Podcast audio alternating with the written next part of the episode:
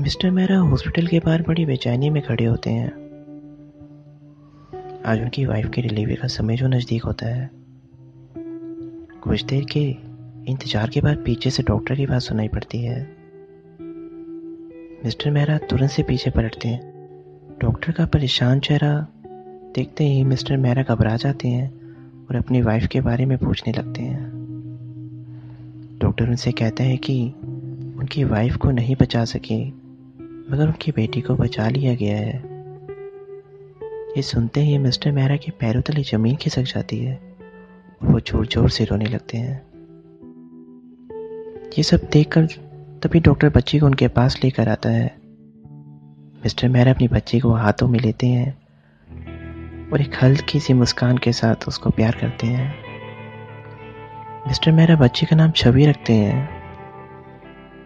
Mister Mehra छवि का ध्यान माँ की तरह रखता है। अपना ऑफिस भी वो घर में शिफ्ट करवा लेते हैं। देखते ही देखते छवि 10 साल की हो जाती है। एक दिन उसकी जन्मदिन की पार्टी होती है। छवि बहुत खुश होती है उस दिन।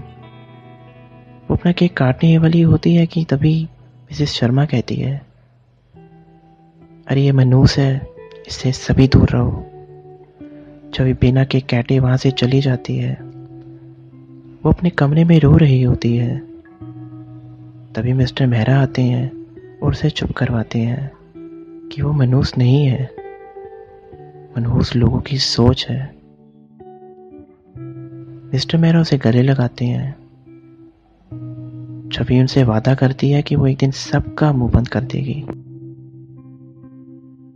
छवि दिन रात मेहनत से पढ़ती है और एक दिन बड़ी होकर आईपीएस ऑफिसर बन जाती है। मिस्टर मेहरा भी बहुत खुश होते हैं। वो दिन मिस्टर मेहरा की ज़िंदगी का सबसे बड़ा दिन होता है। मिस्टर मेहरा छवि को गले लगाते हैं और बस यही कहते हैं, मेरी छवि मनहूस नहीं है, मेरी छवि मनहूस नहीं है।